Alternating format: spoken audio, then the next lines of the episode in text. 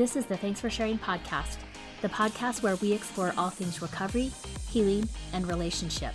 Remember to subscribe and download episodes in the iTunes Store, Google Play, or on the Podbean app. And while you're there, I'd love a review. Hi, friends. Welcome to Thanks for Sharing. I'm your host, Jackie Pack.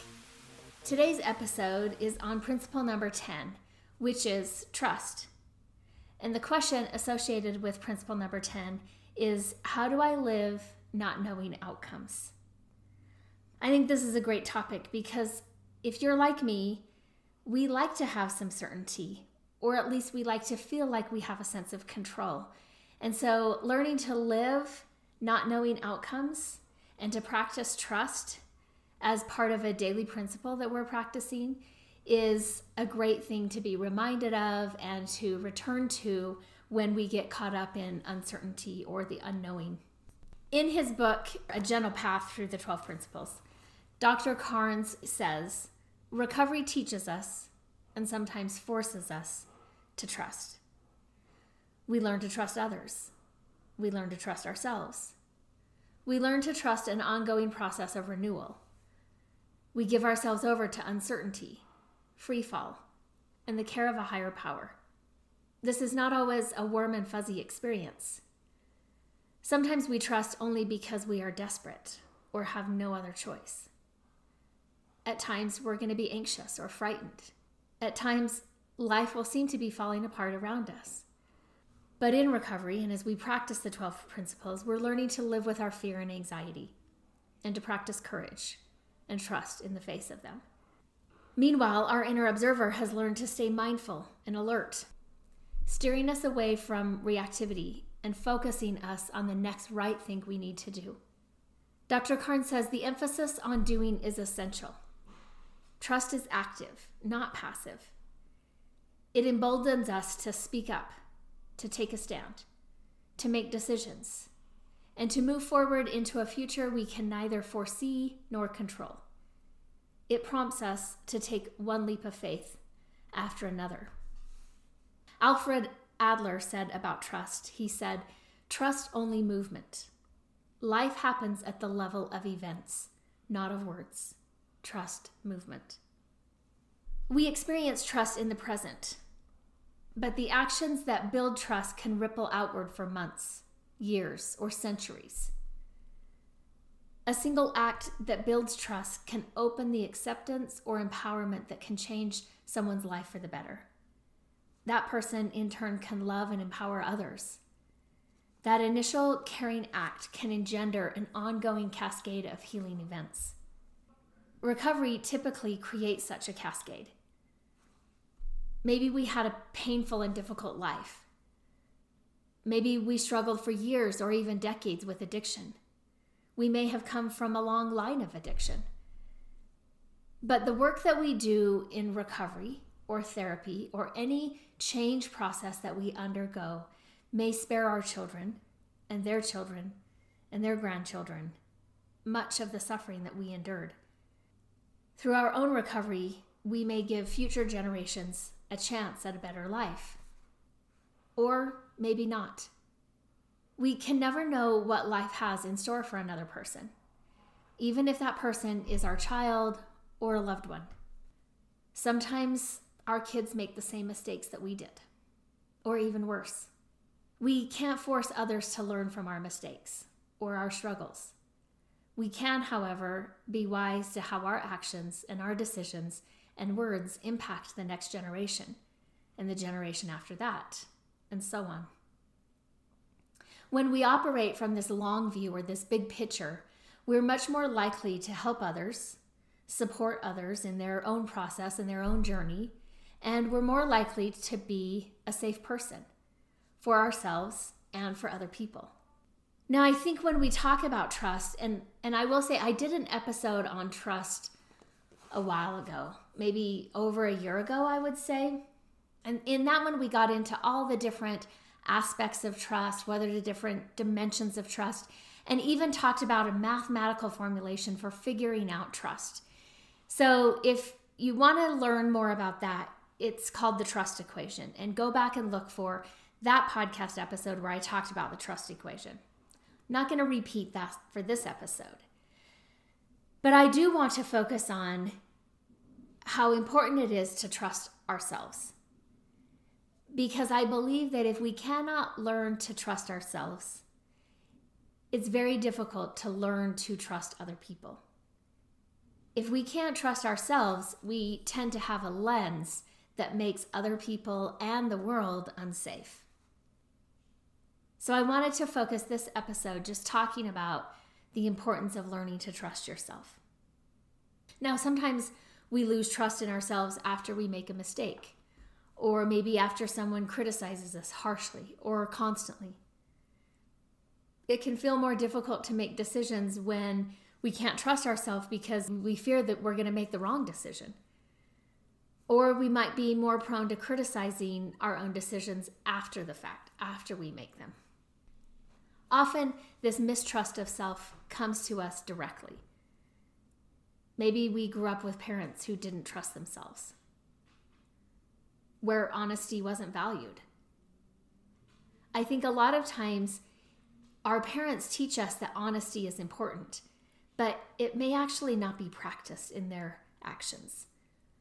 We may have been in situations where we had to survive, or get the grade, or pass this class pass the test, and in order to do so, we engaged in untrustworthy behavior.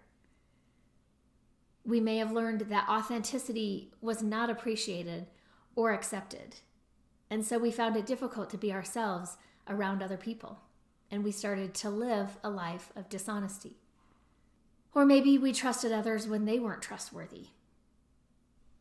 And we wondered how we could do that, how we could trust somebody who wasn't actually trustworthy. And maybe we found that one lie was enough to question everything that we thought was true. Starting a change process can seem very bleak at first. Whether that's change from living in addiction, recovery from betrayal trauma, or changing dysfunctional family systems. As we move into this change process, we come to understand a paradox.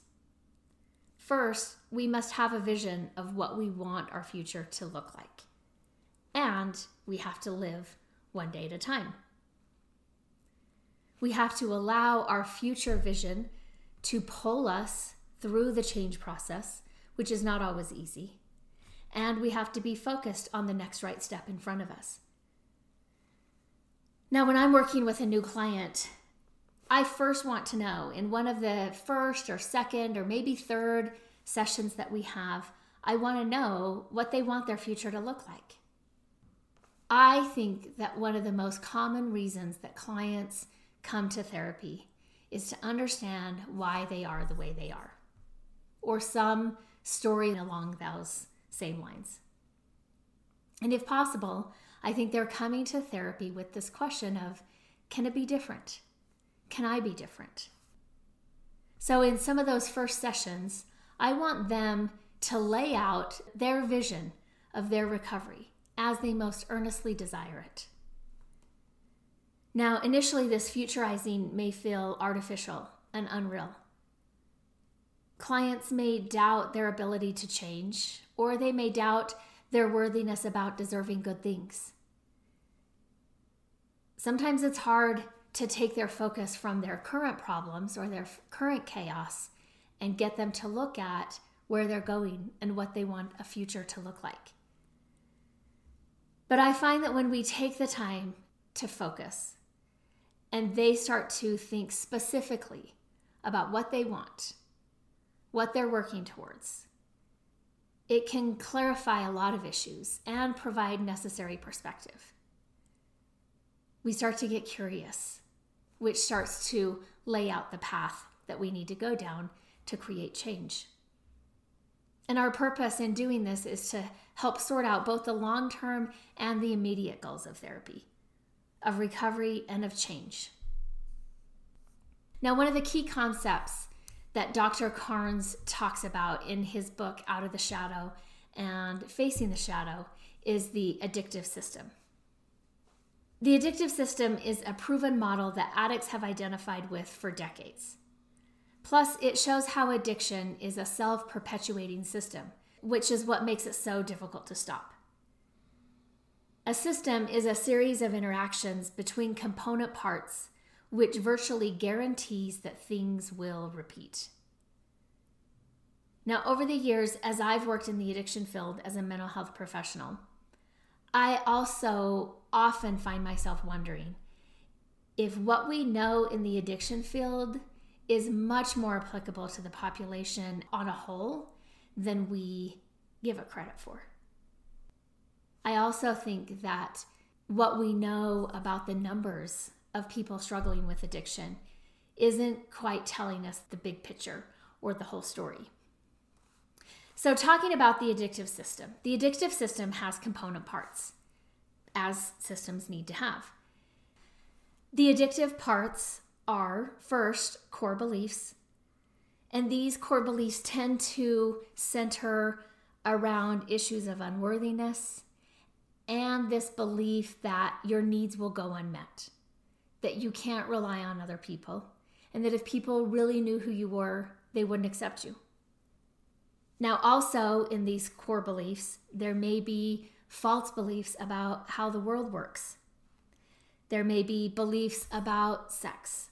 There may be beliefs about gender, about men, about women, which not only are inaccurate, but they have imprisoned the person by limiting their options of thinking. So if you think of this addictive system kind of like a cycle, the next piece in this from false beliefs come impaired thinking. And all of our impaired thinking, when I'm talking with clients, impaired thinking can be tied back to these false beliefs. Impaired thinking is when our thinking has become distorted in some significant way through such things as denial, delusion, minimization, justification. From false core beliefs and impaired thinking, we can easily drop down into the addictive cycle. And the addictive cycle is preoccupation, followed by rituals where we work ourselves up into acting out.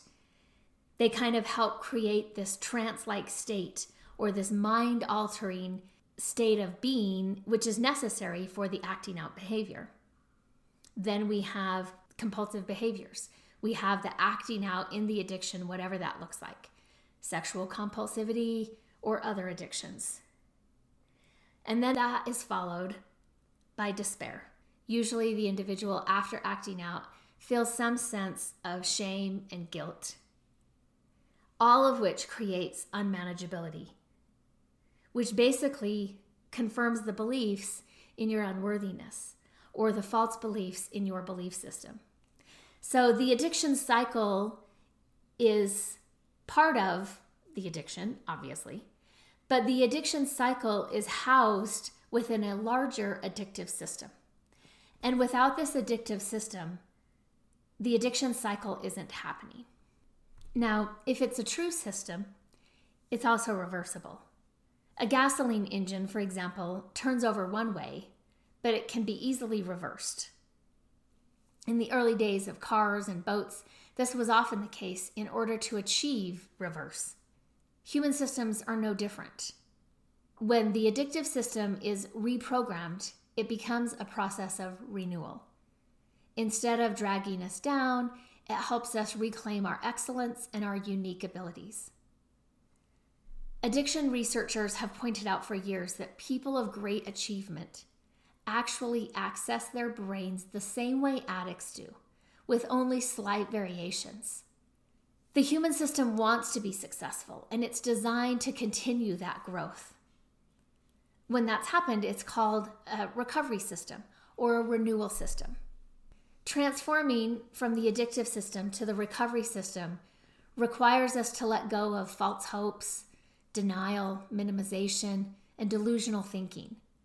The challenge is to think through and identify what it will take to make this transformation from the addiction cycle or the dysfunctional system running our life to living a life empowered by the recovery system. This process can be transforming. It's also generally painful. The steps will mean change, and change often means loss and dislocation. in the recovery system or the renewal system, it also has components that interact with each other and guarantee that it will repeat. This system starts with new core beliefs in which we accept that we're worthy of love and of having our needs met, even our sexual ones, that we're worthy of pleasure and good things in life. New beliefs have emerged which are reality tested and they provide more options for us, and our thinking starts to become empowered, honest, and clear sighted. So we have these beliefs based on our worthiness and our inherent goodness and value. And that leads us to empowered thinking. Now, from there, instead of dropping down into preoccupation or obsession, we can drop down into focus. We can focus on those things which matter the most with little attention given to the unimportant or the distracting. This also has a ritual system, but new rituals emerge which deepen our awareness and help us to access our own wisdom. Then we move into zone behaviors, in which we're at the very best and we are working to be in this zone as much as possible. Now, I often tell clients, I don't know that we're working to live in zone, but we are frequently visiting there and we're able to draw from ourselves our best. Core to our efforts is a commitment to something bigger than ourselves. And then this is rewarded. Happiness and success ensue because we're doing what we're best at and we're doing what means the most to us. We feel affirmed because our activities and our story now match our experience and our integrity. The outcome of the renewal cycle is resilience. We have margin and reserves when challenges occur. Grief, hurt, and disappointment only deepen our resolve and add depth to who we are. Now, I, talk about the addictive system all the time. I think it's a it's an amazing story, this ability to transform from one dysfunctional system into a system that's renewed and empowerment. To me, it reminds me of all of those stories about the underdog, those movies where it's about the underdog and we find ourselves rooting for them, and all of a sudden we see great things come to pass. This story about how things were and how they are now, I think is such a powerful story.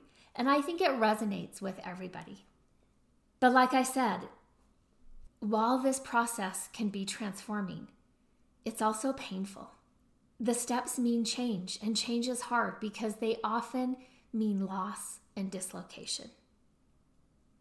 I faced this recently where, from my what I would talk about, you know, my addictive system was my family of origin. We were living with an addict in our household who had many addictions.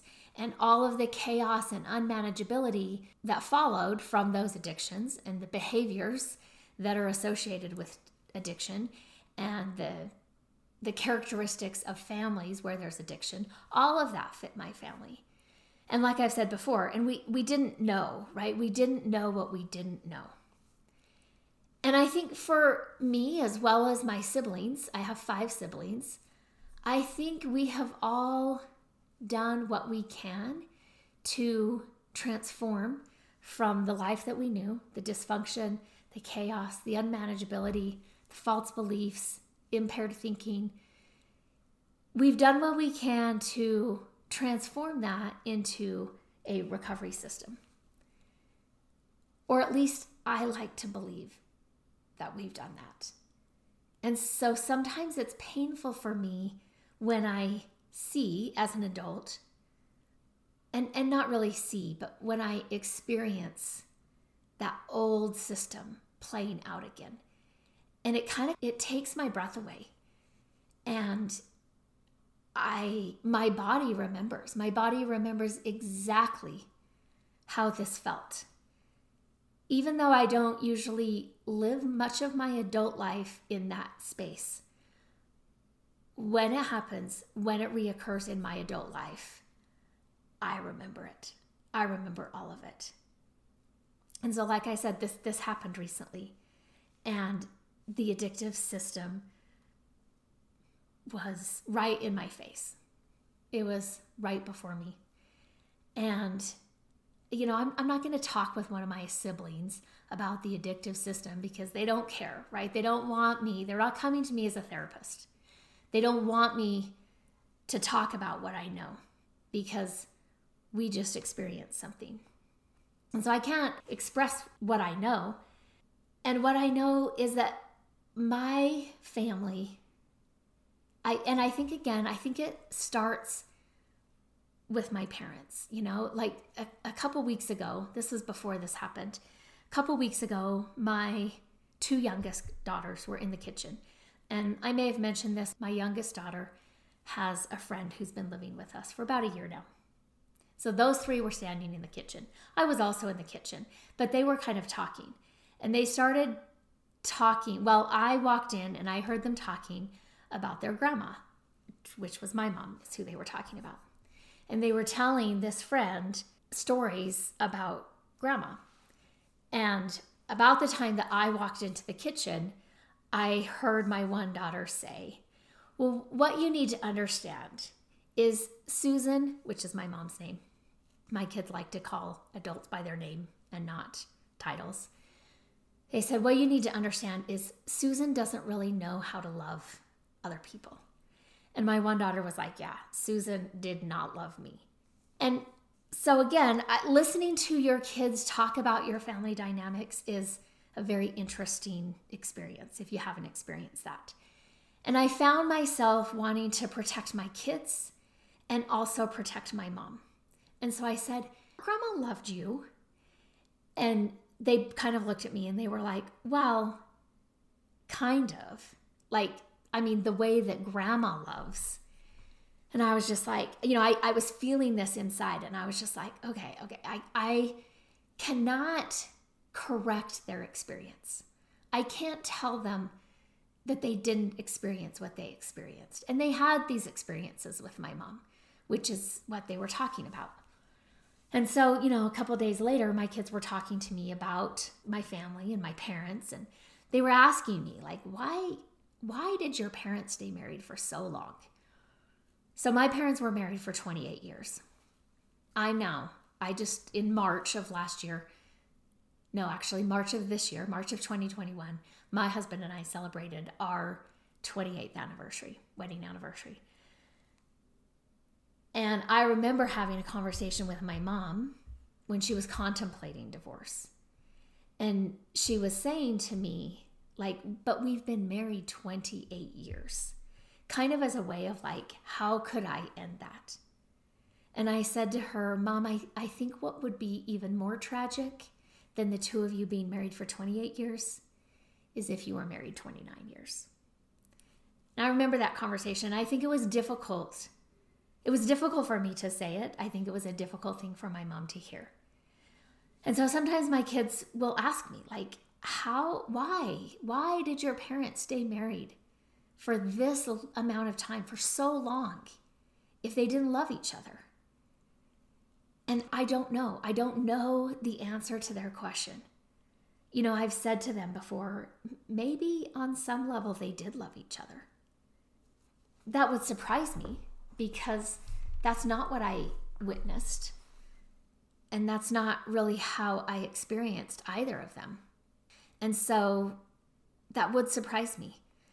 But I think what I do know from watching my parents' interactions for the first 23 years of my life was that maybe maybe I can allow that somewhere underneath all of the abuse and all of the violence and all of the hurt and pain, maybe they did love each other.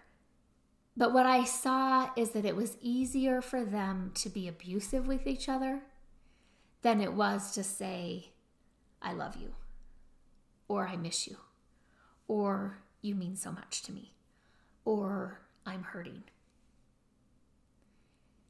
And I think as siblings, that's something we all know in our bones. That we can, it is easier for us to be abusive with each other than to say, hey, I'm hurting. Or you mean a lot to me, and I'm just feeling really insecure in our relationship right now. And I think after experiencing this recent incident, that in my family, what we learned growing up is if that we aren't acting out in anger or abuse, we opt for coexistence. We shared bedrooms with each other. We all had to share bedrooms with each other. We grew up in a four bedroom house, maybe around 15, 1600 square feet. We grew up in a small house with eight people. And so we all had to share bedrooms. But we didn't have to get to know each other. And so we can get together as families today, but I don't know that we have conversations that really matter. The conversations we have aren't relevant to the pain we each carry. They're not necessarily conversations that bring us close together in intimate, vulnerable ways. But we're funny, we're witty, and we know how to coexist we also know how to turn on each other. And this is the addictive system. When it was happening, I said to my husband, This is the addictive system. I talk about it all the time. And yet here it is playing out in my life again. And this has played out again and again and again. And so after this experience, I had this need. I wanted to talk to my kids. I've talked to all three of them, and the fourth one is on a vacation with her boyfriend, and so I'll talk to her when she gets back. But I wanted to talk to them about the addictive system because they're part of it too, and it touches them. They were born into an addictive system because I know it so well, and their aunts and uncles know it so well. And this system is well worn, it's always there, and we can fall into it. What I don't know is I was talking to my three girls this past weekend. What I don't know is if we can talk about it in our present. I don't know if, as siblings, we can talk about the hurt, the scars, the insecurities, and the things we needed to hear but never did, or if we just simply move on. My brother told me last week that I need to stop living in the past. Well, I, I don't think that I live in the past, but I think the past touches us all in our present day. Do we feel our relational insecurities and our deep need and just turn away instead? I wonder if the hurt and the pain is so visceral, so known in our bodies, that if we hold it, if we allow it to surface, it will always be destructive. I hope that we can learn to show up for each other, that we can learn to feel without moving to protect.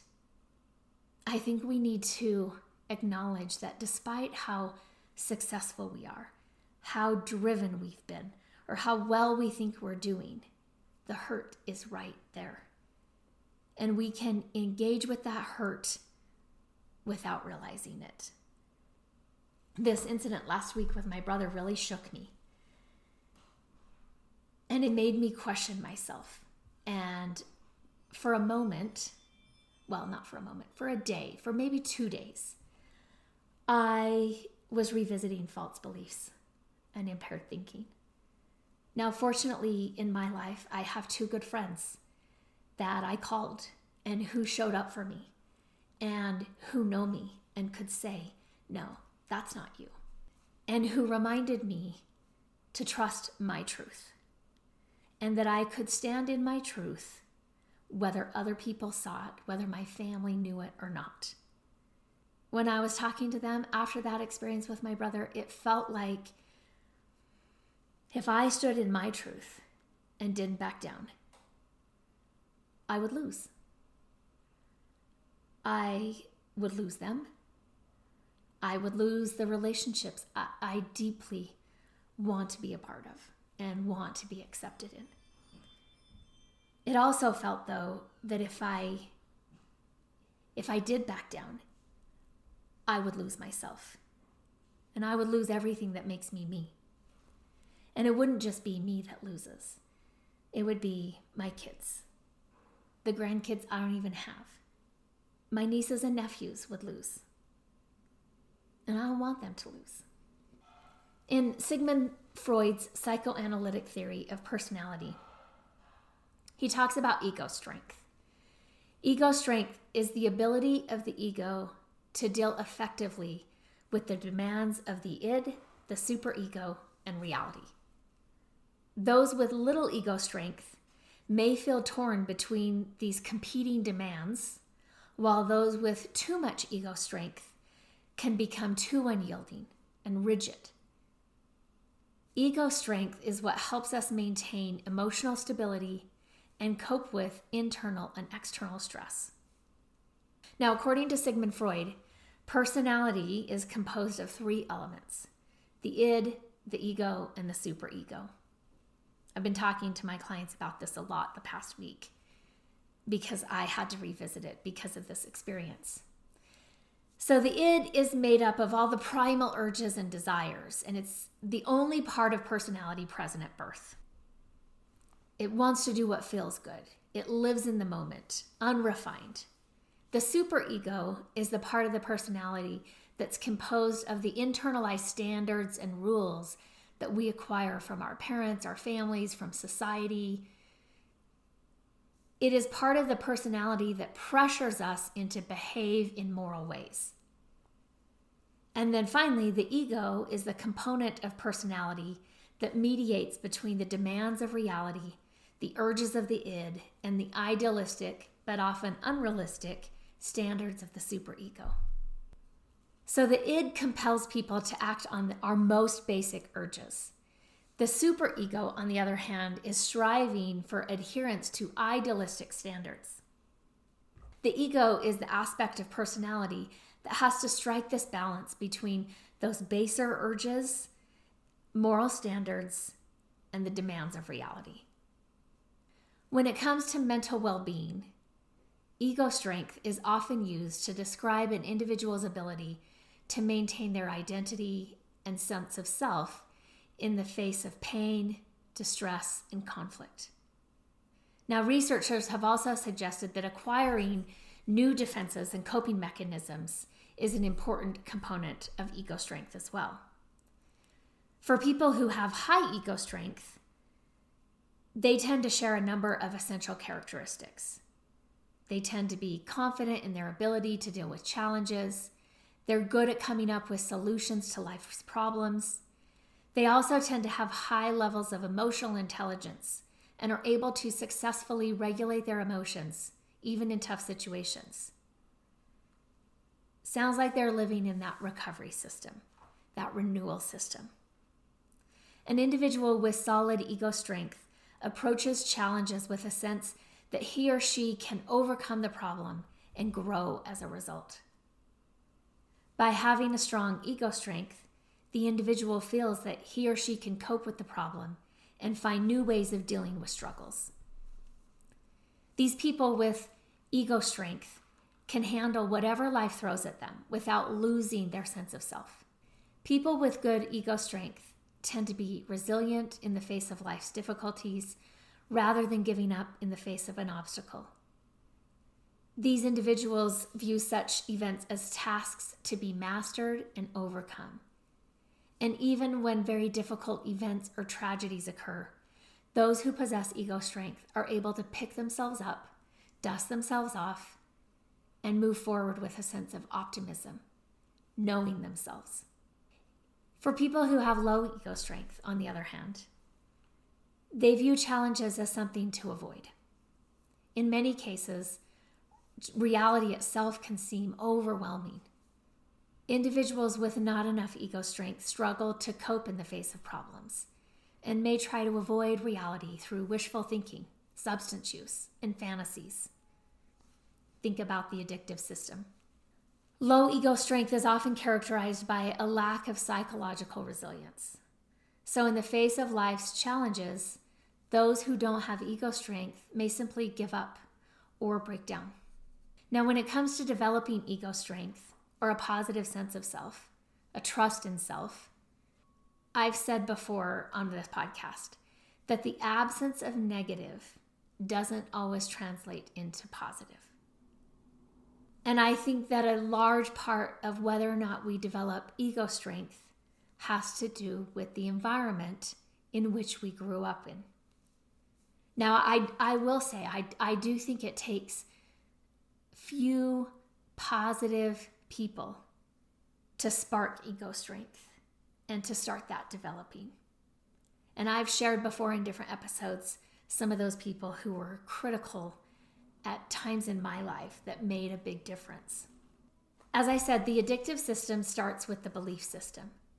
Usually, this addictive system that's composed of the belief system, impaired thinking, and unmanageability starts and is reinforced over and over for years before addictive behavior begins or dysfunctional behavior or patterns is replicated. Now, with trauma, there's confusion confusion between self and other. Left unprocessed, this trauma inevitably leads to a faulty belief system and faulty beliefs about the self, about the world, and about the self in the world. Often with trauma, there's an over identification with the perpetrator. It goes something like, You're treating me bad. Therefore, it must be because of me. I must be bad. And that belief is internalized. So, the challenge in recovery, the challenge in therapy, the challenge is to externalize the responsibility and to place it where it belongs. Now, maybe this child who's become an adult knows in their mind that it's not my fault that I was abused. That doesn't make sense that it's a child's fault if they're being abused. But that's not how it feels. There's a confusion between what I may know or understand and have knowledge about as an adult and how it feels inside me. So, this fundamental confusion of responsibility, or what can be referred to as defectiveness, or a lack of ego strength I'm the defective one, I'm the bad one, it's my fault, is, can be a very pervasive confusion for clients who have experienced trauma. And for clients with complex trauma, they're often confused on multiple levels of belief and impaired thinking. And I say this about clients, I have also, I will say, I've also been a client. And I've also had to work through the confusion that comes from complex trauma. Some of the levels of impaired thinking and false beliefs have to do with safety, responsibility, value and worth, and personal power. So, when we're looking at safety, if your sense of safety as a child was compromised, you never knew when you were going to get hit. You never knew when you were going to get yelled at. You never knew if somebody was going to be home or not, if they were going to remember to pick you up or not. There's this chronic sense of uncertainty, unpredictability. Now, fast forward into the adult years, you continue to be vigilant, maybe hypervigilant about that same kind of uncertainty and unpredictability long after those childhood conditions have passed. So there's these past present confusions where we get caught up in what Pete Walker, I'm going to talk about him in a minute, he talks about these emotional flashbacks where I'm in my present, but I'm having a flashback from my past. And that gets confusing. Safety is about the conditions of safety in the past versus the conditions of safety in the present. There's also an area of confusion around power and control, or the ability to make choices, good choices, on our own behalf. Now, going back thinking about developmental trauma as a kid, if you think about being a kid, kids have very little control on a good day in their life about the choices that are made for us, the things we can do, the things we can't do. A lot of that we don't have power or control over. And so, in part, we're rendered powerless just by virtue of the fact that we're children and that there are adults in charge and in control most of the time. Now, worse, If you're being abused as a child, you're powerless, you're helpless. You can't really do anything about what's happening to you. And if we've had too many victimization experiences, what we come into adulthood with is that we continue to feel and act as though we're powerless and that bad things keep happening to us and we have no control over them. Now, the fourth and final level where there can be this confusion about self and other is about personal value and worth. Abuse and neglect make any child feel worthless and despondent. Often, a child who is abused will blame themselves. Often, it feels safer to blame oneself than to recognize that this parent that is supposed to keep us alive is unreliable or, at worst, dangerous. Shame, guilt, low self esteem, and a poor self image are all common among children with complex trauma histories. And that sets us up for this addiction cycle within a larger addictive system. I believe that many substance and process addictions begin as misguided, maladaptive reactions to parental abuse and abandonment or neglect. Early adaptations are attempts to soothe and distract from the mental and emotional pain of complex PTSD. Now, Pete Walker is a social worker and a psychologist in California. He has several books that he's written. One is called Complex PTSD From Surviving to Thriving. Another one is The Tao of Fully Feeling. And then he's got a book entitled Homesteading in the Calm Eye of the Storm he talks about how do we know if we're recovering?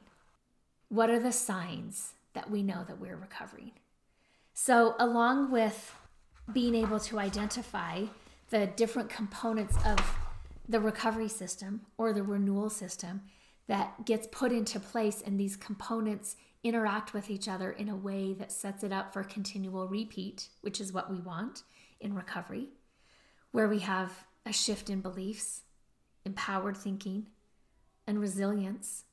Pete talks about that effective recovery work leads to an ongoing gradual reduction of emotional flashbacks.